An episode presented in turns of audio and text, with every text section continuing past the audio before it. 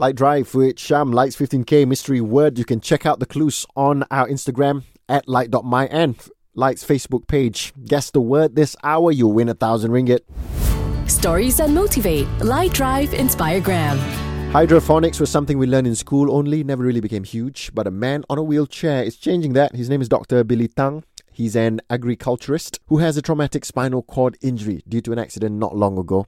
And this was a man who lost all hopes after the accident. But with support from friends and families, he came back and pursued what he was an expert in urban farming.